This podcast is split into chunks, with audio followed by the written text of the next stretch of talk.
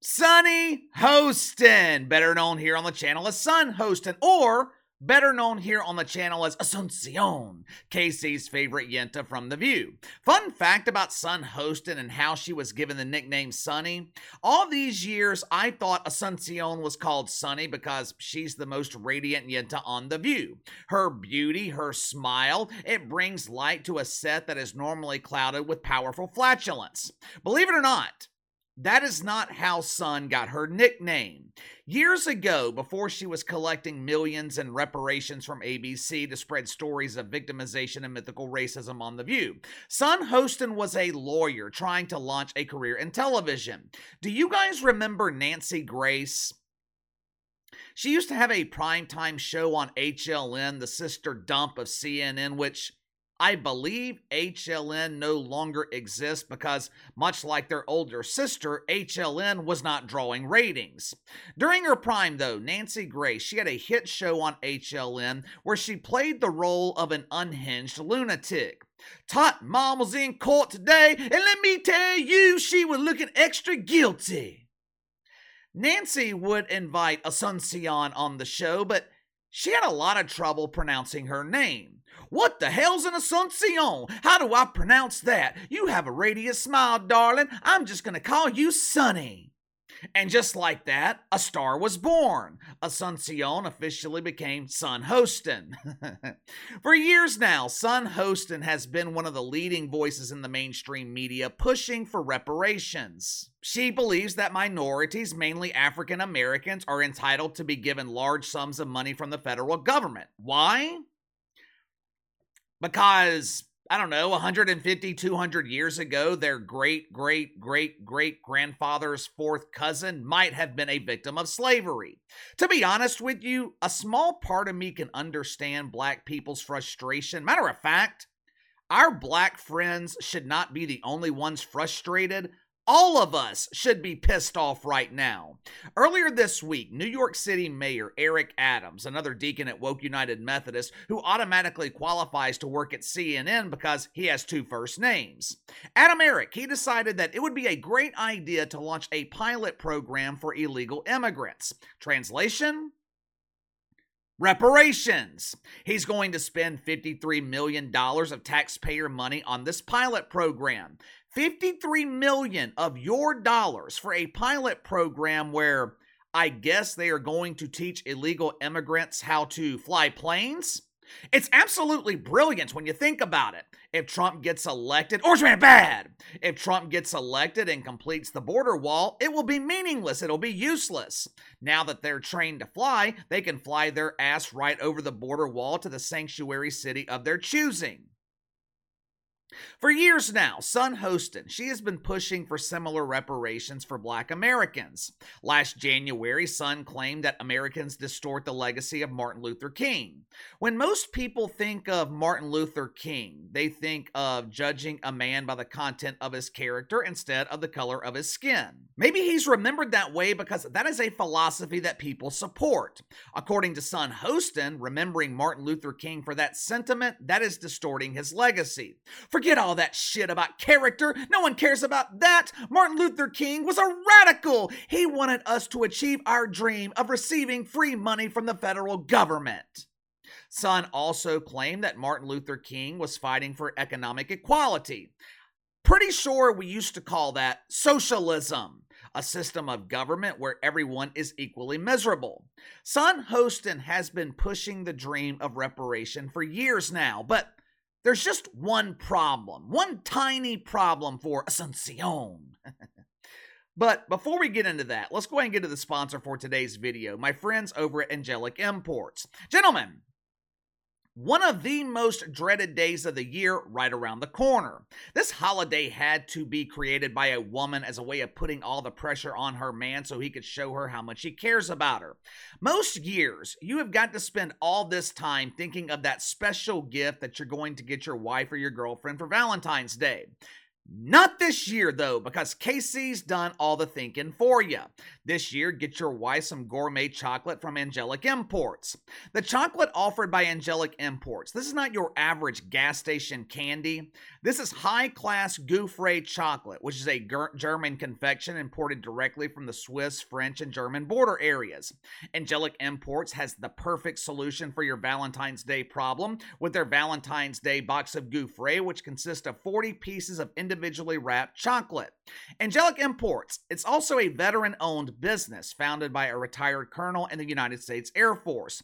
So, not only are you solving your Valentine's Day problem, you're also supporting a proud member of our military.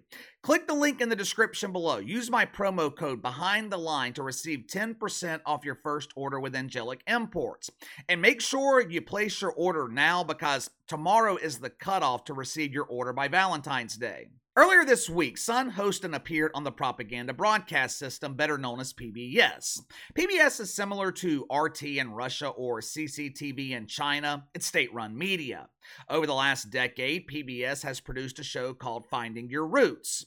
I would imagine that most people have never heard of this show before because no one watches PBS in the year of our Lord 2024. The premise of the show is bringing on journalists and celebrities and digging into their ancestry. Meet Adam Sandler. He is the direct descendant of Stanley and Judith Sandler. PBS investigators were able to find out that his great grandmother was the lunch lady in Lunch Lady Land. Pretty boring stuff, right? I mean, who gives a shit about the ancestry of Adam Sandler? No disrespect to Adam Sandler or his family, but I just don't see how it's entertaining to find out that Adam Sandler's great great grandfather was the best cow milker in his village. I mean, who cares? I have never watched Finding Your Roots on PBS. I don't watch PBS, period, but I would imagine that most of these episodes are painfully boring. Well, KC, the show must be a success. It's been on the air for 12 years. Yeah, that doesn't mean shit. This is PBS, the network where ratings don't matter.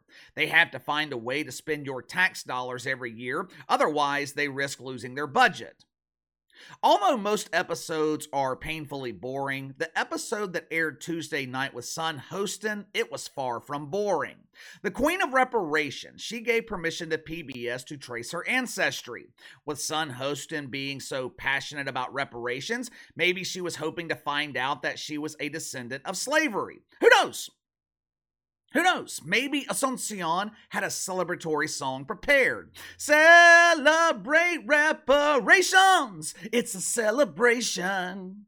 Unfortunately for Sun Hostin, she wasn't in the mood to celebrate her results. Why? Watch for yourself. I'm I'm I'm a little bit in shock. I, I just always thought of myself as Puerto Rican, you know, half Puerto Rican. I didn't think I was. Uh, my family was originally from Spain and slaveholders. yeah. Um, I think it's actually pretty interesting that um, my husband and I have shared roots, and I think it's great for our children. I guess it's a fact of life that uh, this is how some people made their living. I thought it was interesting that Sunny Hostin said, I guess it's a fact of life. Some people made their living off the backs of others. I thought this was interesting because that's exactly what she's accused America of doing. That's why she's calling for reparations. She claims that America was built off the backs of free labor. But let me ask you something. All afternoon, I have been reading articles about this stunning revelation into the ancestry of Sun Hostin. Most of the headlines in the mainstream media are similar. They're sympathetic to Asuncion. For example, headline at People magazine Sunny Hostin's mother cried after learning about her troubled past.